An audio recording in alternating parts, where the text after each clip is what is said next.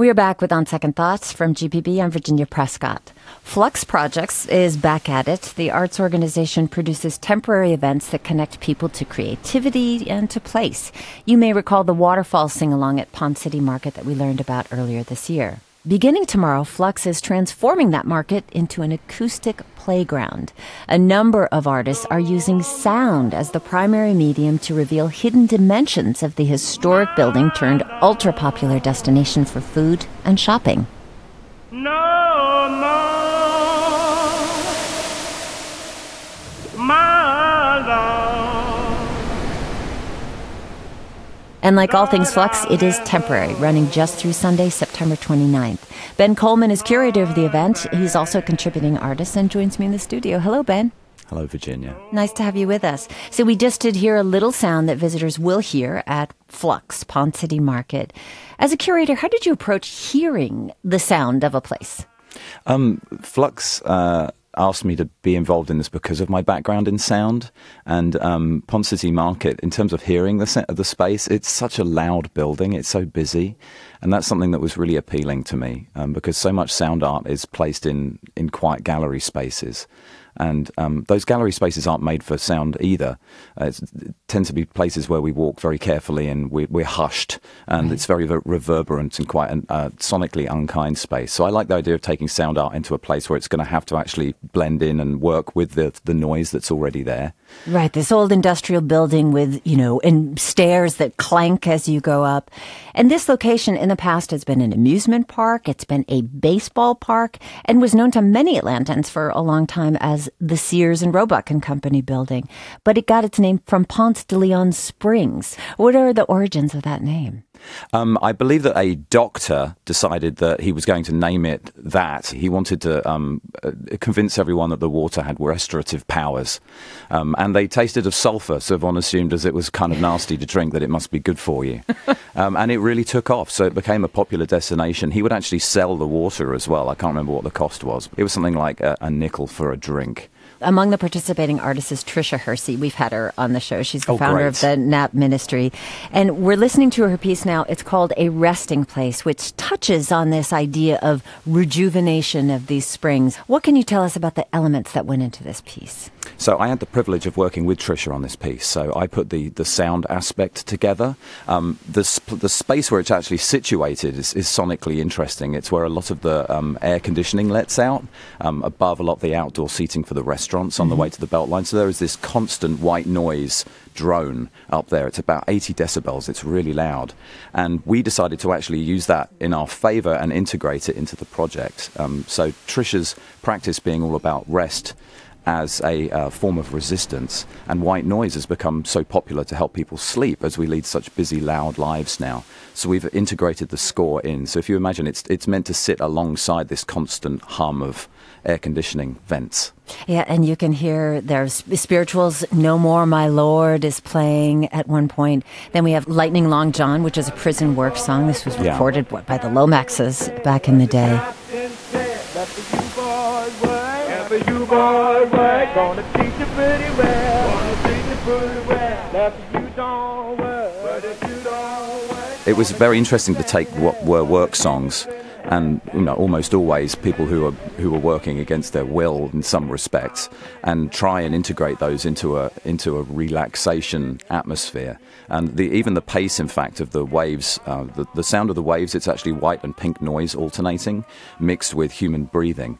Um, and we were tapping into the concept that if you breathe uh, five times uh, so once in, once out, five times a minute, then it actually does all kinds of interesting things to your physiology. So we, we were hoping that even on some subconscious level, anyone who hears the piece will actually start to slow down. And it's so it's you know I, I had initial ambivalent feelings about Ponce City Market as a place which had high price points, but when you dig into the history of the building, it's so intertwined with the history of Atlanta as a segregated space, and the fact that everyone comes together now. There's 50,000, 60,000 people will be there this weekend any weekend. In fact, it's it's a it's a really fantastic thing. So will they walk around and just hear these sounds in different spaces? Yes, um, sighting the projects was so fun. So we have things in stairwells, in kind of underground, it's almost like a subterranean vibe um, underneath the food court. Um, so you know uh, we're going to be using things like blue lighting to indicate where projects are, and Mm-hmm. there will be volunteers on site to help people locate the projects.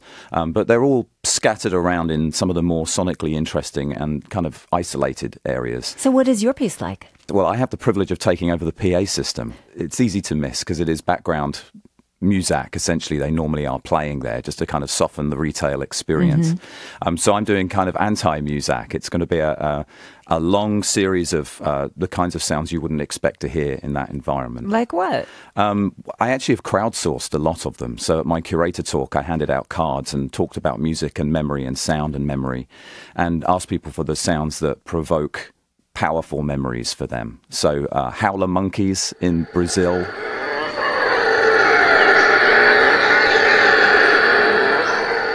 There was one person which was the sound of their father snoring while a golf uh, game is on the TV. Hello? hello. I think I saw that ball about three times. It did. It looked like Um, there were some really fun ones, very specific ones in terms of like the starter on a 54 Cadillac. So I had to go out and find those, um, which has been really fun. Scraping toast.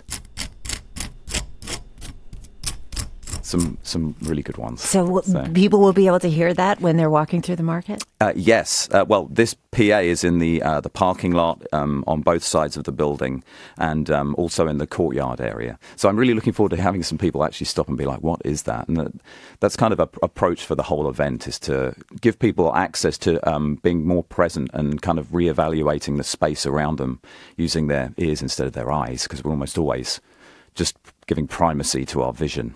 So. Is there a particular sound for you that connects you to your memory?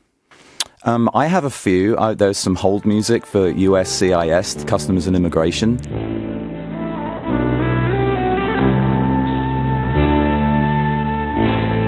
Um, because I've, over the years, spent a lot of time on hold waiting to talk to them. And I have my citizenship exam next month.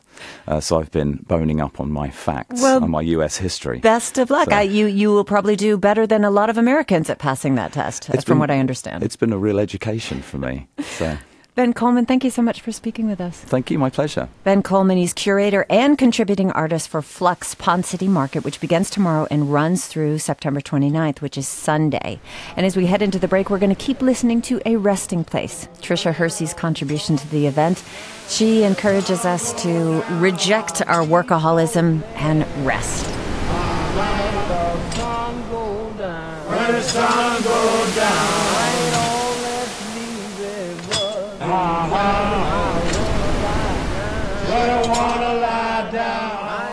Now, you rely on GPB to deepen your understanding of our region and its history through sound. And we rely on you and listeners across the state to help cover the costs of bringing you all the conversations that connect you to the people and the culture that make up Georgia and the Southeast. That's just how public radio works. And that's what our Fall Fund Drive is all about. Our doors are open, and we invite you to come on in and listen and join the GPB family. Don't sleep on it. Go ahead now while you're listening. Here's how.